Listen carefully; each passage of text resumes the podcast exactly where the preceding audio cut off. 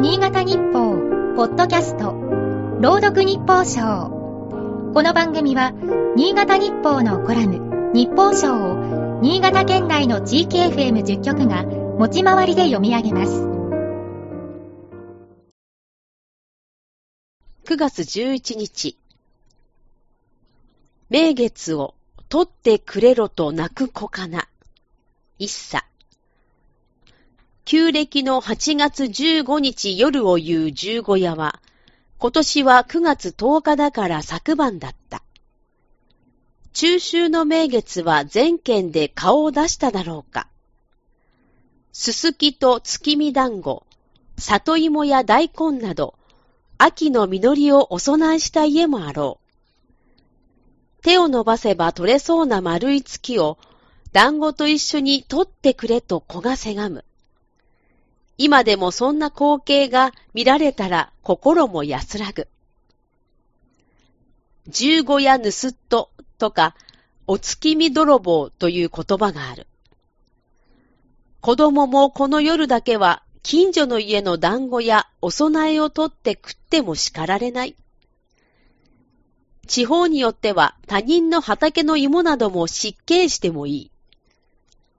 本県だけでなく、そんな風習がかつて全国にあった。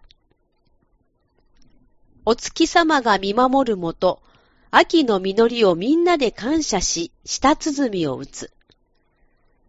風流な収穫祭でもある。それが最近はどうか。畑から野菜を盗まないで。先日の本誌マドランに、新潟市の89歳男性の投稿が載っていた。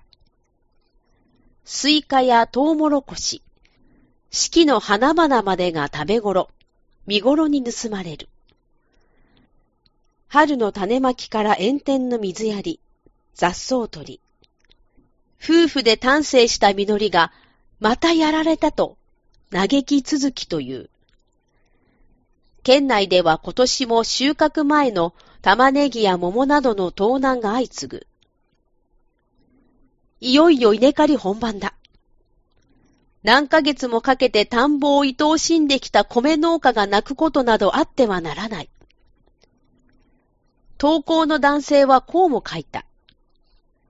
あなたも通りがかりに立ち止まり、気軽に声をかけて友達になったらいかが？畑嵐に呼びかけたようだ。出来焼きの優しい月光がすべての人と作物に届きますように。